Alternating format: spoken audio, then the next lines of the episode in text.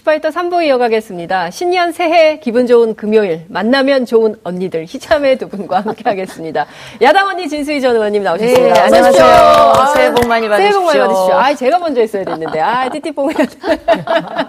여당 쪽 언니 최민희 청와대 정책기획위원님 자리하셨습니다. 어서 오십시오. 새해 복 많이 받으세요. 네. 제가 먼저 했습니다. 박수. 아유.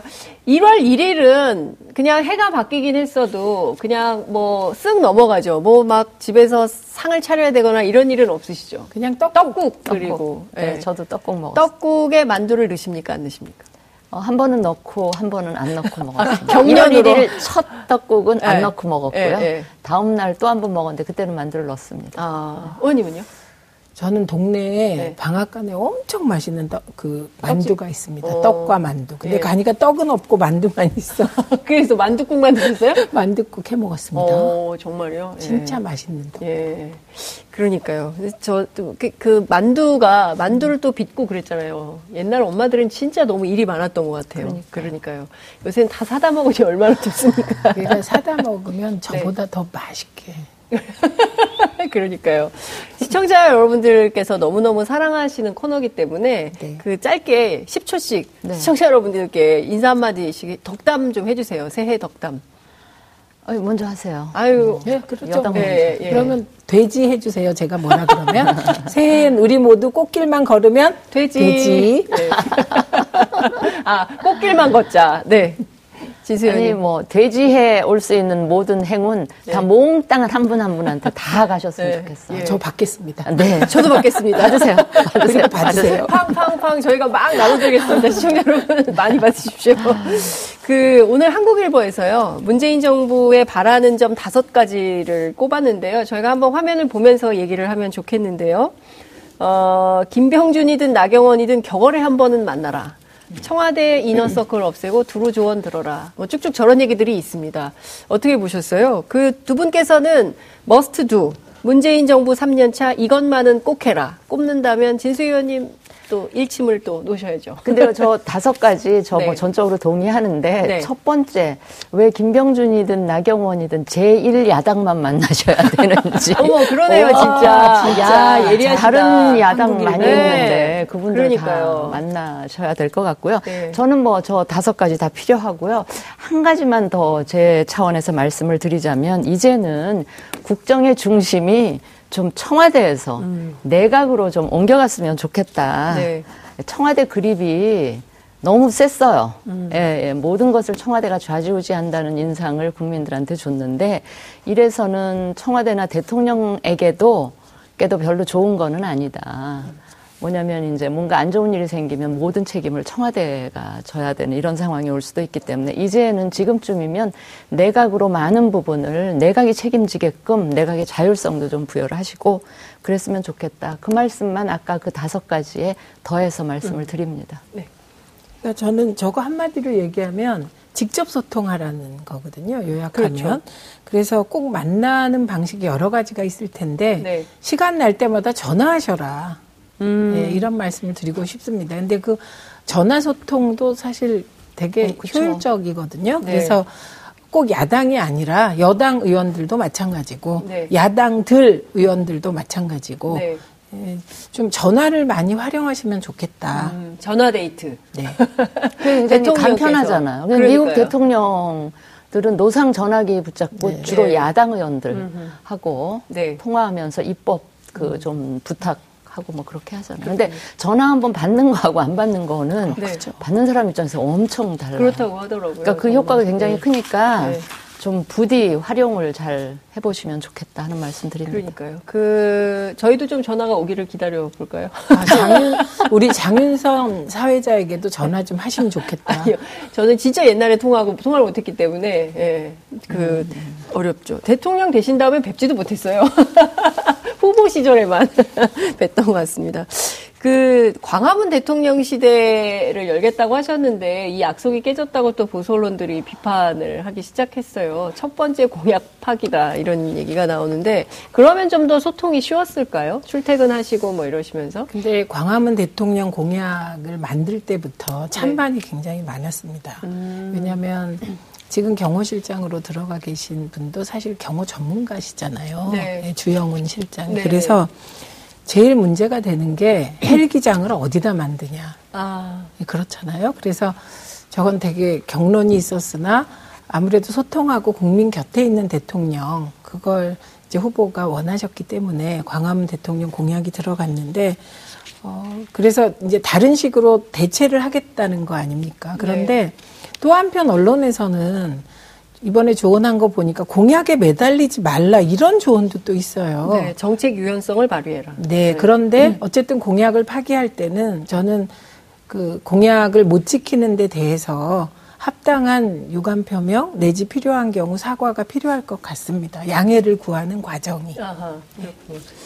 그 진수현님은 어떻게 보세요? 근데 이 광화문에 집무실을 두는 이 문제는 그 문 대통령뿐만이 아니고 그 이전에도 네. 공약으로 뭐 이렇게 하셨던 분이 제가 정확히 기억은 안 나는데 있었는데 이거는 현실적으로 굉장히 좀 어려운 문제가 있는 것 같아요. 아. 경호 문제도 그렇고 네.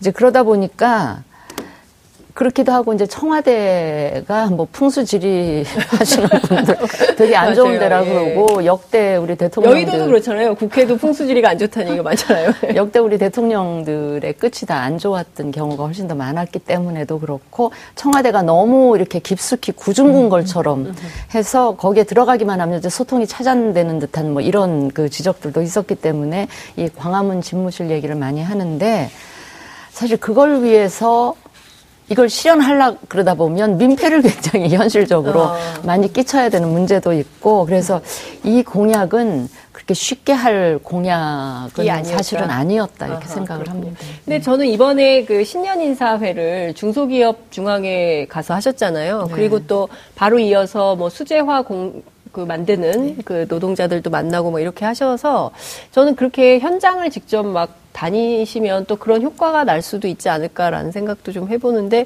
그 자체가 그렇죠. 또 행사가 돼가지고 주변에 부담도 되고 그럴, 그럴까요? 어떻게 생각하세요? 그렇긴 하지만 아까 한국일보에서 조언한 게 현장을 가라. 네. 보고서에 의존하지 마라가 있었잖아요. 그러니까 어, 그거는 뭐 약간의 불편함이 있더라도 네. 좀 그런 불편을 최소화하면서 현장을 도는 거는 근데 이 부분은요 대통령이 계속 그렇게 다니실 수는 없어요 이제 민폐 음. 문제도 있고 하니까 바로 제가 아까 말씀드렸던 청와대에서 전화. 내각으로 음. 그게 국정 운영의 중심이 옮겨지면 장관들이 네. 자기 업무랑 관련되는 부분을 부지런히 찾아다니면서 현장에서 그 보, 보고 듣고 한 거를 대통령한테 직접 대면 보고 하면서 대통령이 현장의 목소리를 그런 식으로 들으셔도 되거든요. 음, 예. 그렇군요.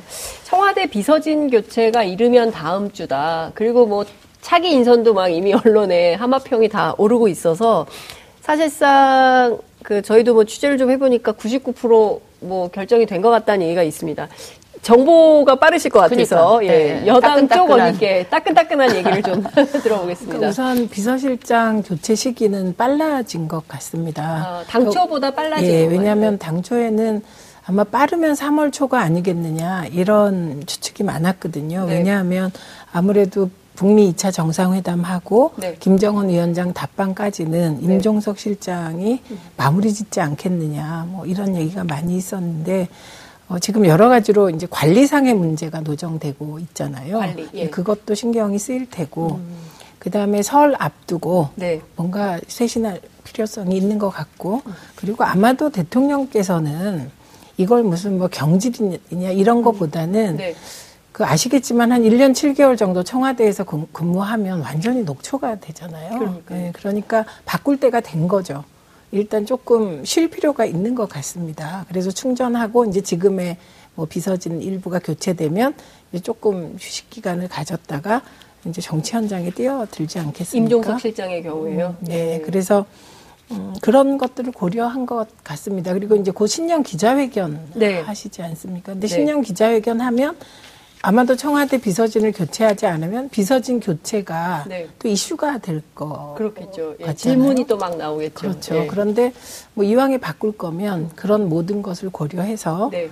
어, 빨리 하기로 결정하신 음. 게 아닌가 싶습니다. 저는 이 부분 역시 아까 최, 최 의원님이 뭐 녹초가 됐을 지금쯤이면 그것도 결국 제가 아까 말씀드린 청와대가 너무 모든 것을 좌지우지하고 모든 거를 이제 관여를 하는 이 시스템 하에서는 지금 20개월인데요. 몇 달만 지나도 그 피로감이 굉장히 누적될 수가 아, 있다. 그렇지 않고 있는 듯 없는 듯 정말 비서 로 일을 하는 이런 시스템이었다면 이렇게까지 저는 피로가 축적되지는 않지 않았겠느냐. 근데 많은 사람들이 좀 아프다 그러더라고요. 힘들어가지고. 아, 예, 그래서 그 육체적 고통을 호소하는 사람들이 있더라고요. 예. 내각도 마찬가지더라고요. 음. 그러니까 저는 어떤 생각을 하냐면 이제 책임 내각처럼 네. 뭐 책임 총리제가 되고 내각도 책임 장관제로 가면 좋겠는데 그렇게 해도 청와대 비서진이나 내각 정무직들은 정말 바쁜 것 같아요. 그러니까 이건 전체적인 국정의 양이 많고 그리고 이제 이 정부는 초기에 이 9년 만에 정부가 바뀐 거잖아요. 그렇죠. 그러니까 아무래도 정무적으로 방향성에 좀 신경을 쓸 수밖에 음. 없었던 것 같거든요. 그리고 우리의 장관들이 정치인들이 많이 들어오면 사실 내각의 안정성은 그만큼 또 떨어질 수밖에 음. 없는 현실들은 또 있습니다. 그러나 저는 책임 총리제나 뭐 내각 장관들이 책임지는 체제로 가는 것은 그건 뭐 맞는 방향인 것 같습니다. 근데 저는 그 현직 의원들이 내각에 들어오면 내각의 안정성 저는 오히려 거꾸로 이미 국회에 있으면서 그 이 정부 쪽 업무 보고도 많이 받아봤고 그 국정감사도 여러 차례 해보고 그랬기 때문에 자기가 맡은 부서의 업무 파악이나 이런 거 나그 부처의 그 공무원들을 약간 장악한다는 네. 훨씬 빨라요. 그러니까 완전히 외부에서 들어오시는 분들보다는 그 시간을 짧게 할 수가 있어서 네. 오히려 저는 물론 이제 임기를 길게 가져갈 수 없는 단점 때문에 이제 안정성 네. 말씀을 하시는 것 같은데 다른 부분에서는 오히려 음. 그 정무적인 감각도 이제 있고 하기 그렇군요. 때문에 예. 예. 대통령이 같이 일하시기에는 훨씬 음. 편할 수는 있습니다. 후임은 누굽니까? 지금 노영민, 조윤재, 정동채 이렇게 세 분이 거론 중인데 오전까지는 막 세 분이었는데 오후 들면서 이제 하나, 예, 노영민 의원, 노영민 대사 쪽으로 이렇게 모아지는 거 분위기긴 해요. 언론의 보도는 그렇습니다.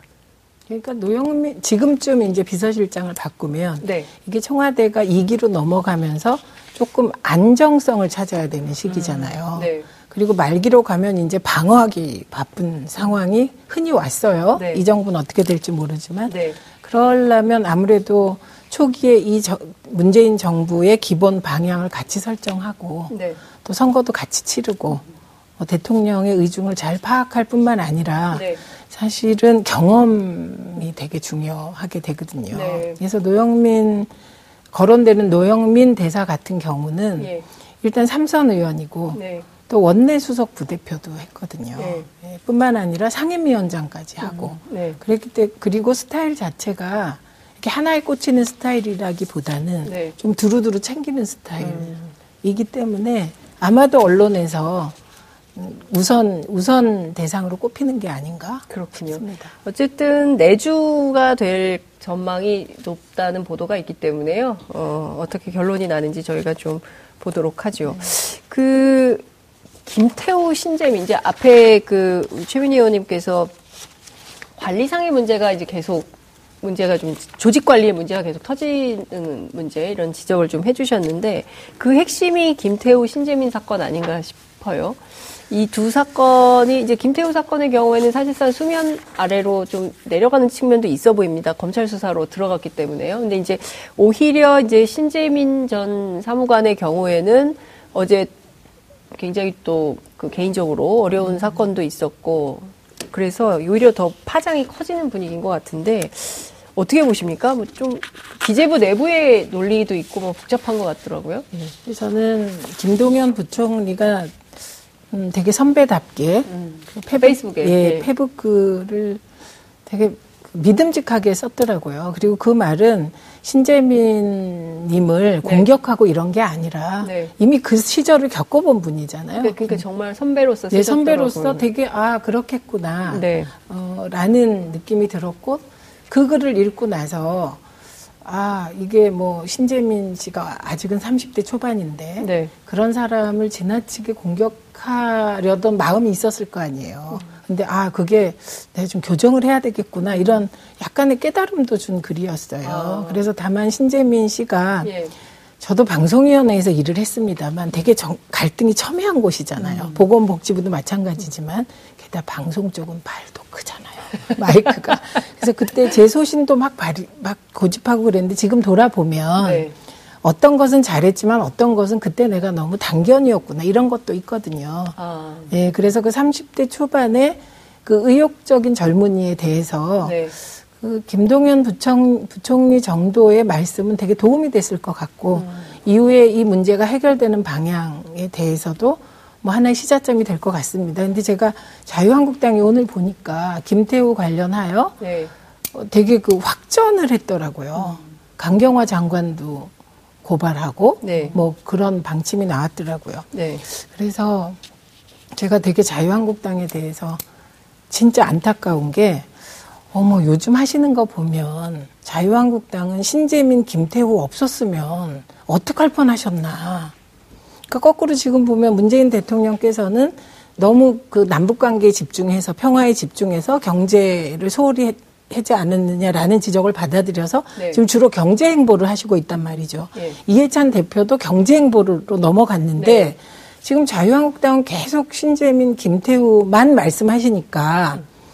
어 정말 저러, 저렇게 의제 설정이 쫓아가는 의제 설정은 곤란하지 않을까 싶어서요. 네. 오히려 자유한국당에 조언을 드리는 건가요? 경제에 집중하면 네. 더 효과가 있을 것 같은데 그래서 네. 좀 이렇게 분, 의제를 좀 분산할 필요가 있지 않을까 음. 그런 생각을 하였습니다. 네, 기본적으로는 어찌됐든 이제 첫 번째는 민간인 사찰 프레임이었던 것 같고요. 이제 그게 지금 잘 안 되는 분위기인 거잖아요. 이제 그 다음에는 이게 공익제보자 보호를 왜 하지 않느냐. 그러니까 그동안 과거에 민주당 혹은 또 시민사회 쪽에서 어, 이제 공익제보 운동을 적극적으로 했었고 또 이제 그렇게 제보하는 사람을 적극적으로 보호했던 당이었는데 왜 두 사람에 대해서는 보호하지 않느냐 또 이런 프레임이 또 하나 생긴 것 같고. 아니, 그러니까 그거는 네. 그 저는 일부 맞다고 생각합니다. 네. 그런데 너무 신재민이나 김태우 이 두 분은 김태우는 좀 예외고요. 비리 혐의자니까. 네. 어, 신재민님은 좀 순수한 열정일 수 있는데 네. 공익 제보자가 되, 제보자는 원칙이 있거든요. 법에 따른. 네. 그 부분을 너무 도외시해서 이런 논란이 일어나는 것 같습니다. 그런데 그것 역시 네. 그 처리 과정의 문제점을 제기하는 거잖아요. 예. 그러니까 내용에 대해서 이제 충분히 토론을 하다 보면 저는 김동연 부총리 말씀대로 정리가 돼가지 않을까 싶습니다. 그렇군요. 의원님은 어떻게 보십니까? 저는 이 김태우 수사관 건이나 네. 이 신재민 전 사무관 건이나 네. 이게 뭐 공식적이고 형식적인 뭐 검찰 수사나 혹시 재판이나 네.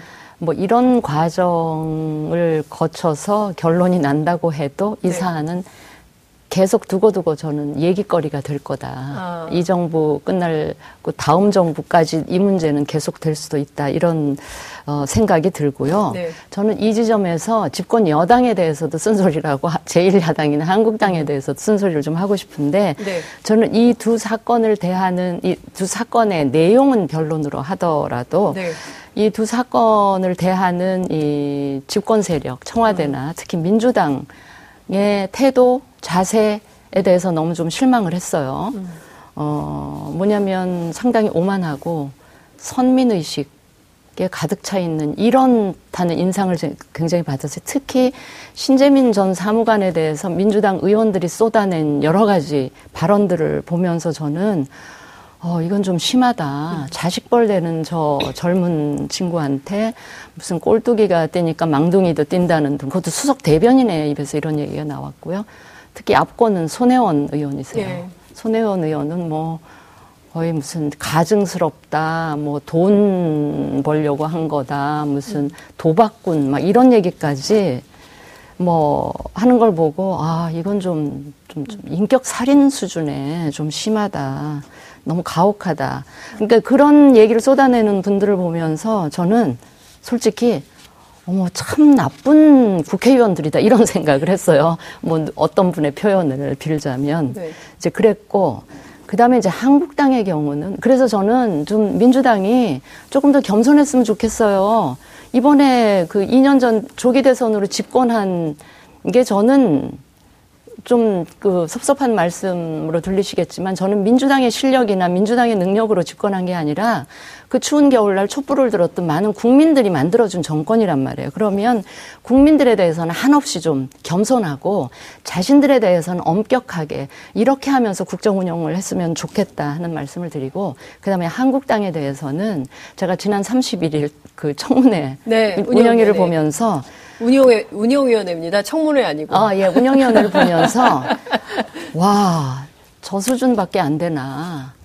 칼 쓰는 솜씨가 저 정도 일려면 칼을 꺼내지 말고 그냥 칼집에 넣어두는 게 훨씬 더 효과가 있었겠다라는 생각을 했고요. 아, 저 한국당의 초재선 의원들 압도적 다수가 소위 말하는 박근혜 키즈들이에요. 네. 박근혜 키즈들의 실력이 저 정도구나. 그럼 실력이 안 되면 공부라도 하고 준비라도 하고 나왔어야 되잖아요. 그것도 안 하고 나온 듯한. 그래서 앞으로도 이 나경원 원내 사령탑이 뭔가 지금 그 이 신재민 사, 네. 무관 건을 놓고도 무슨 국정조사 요구네 뭐 이런 걸 하는데 좀 한국당 수준이나 실력에 맞는 자신들이 감당할 수 있는 범위 내의 대응 방식을 좀 내놨으면 좋겠다. 제발 오버하지 않았으면 좋겠다. 오버하지 하는, 말라. 네, 하는 어. 말씀을 네. 좀 드리고 싶습니다. 예. 네.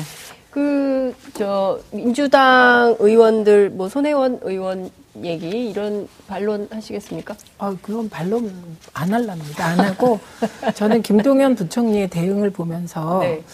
어, 저 자신도 표현은 안 했지만, 네. 그렇게까지는 아니지만, 어, 신재민 씨가 행동이 좀 이상하다, 이런 생각을 했었는데, 네.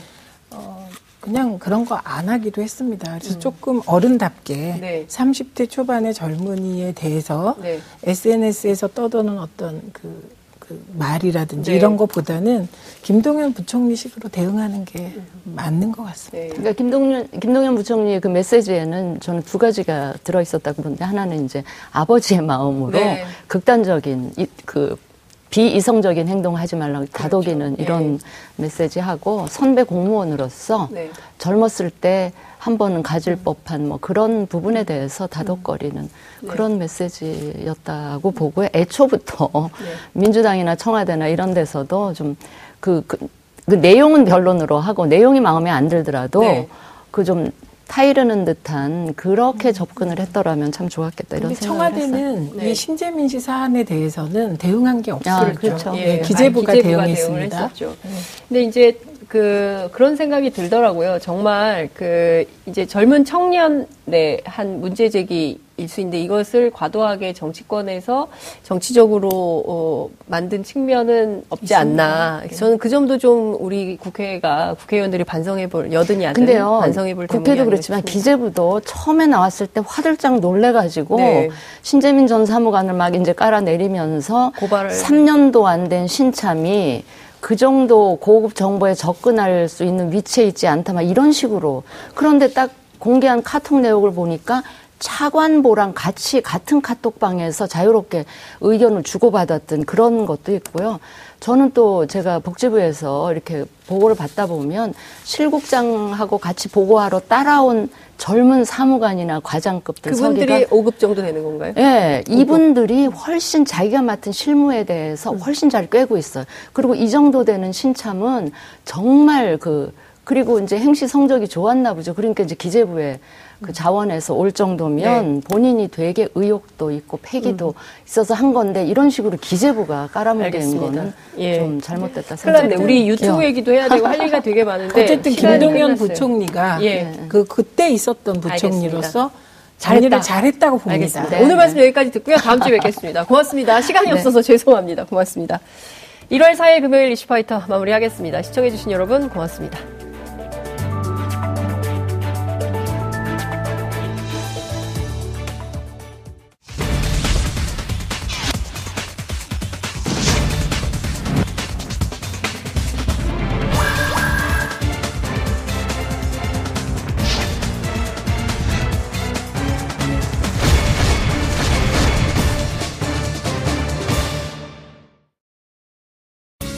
방송 좋았나요?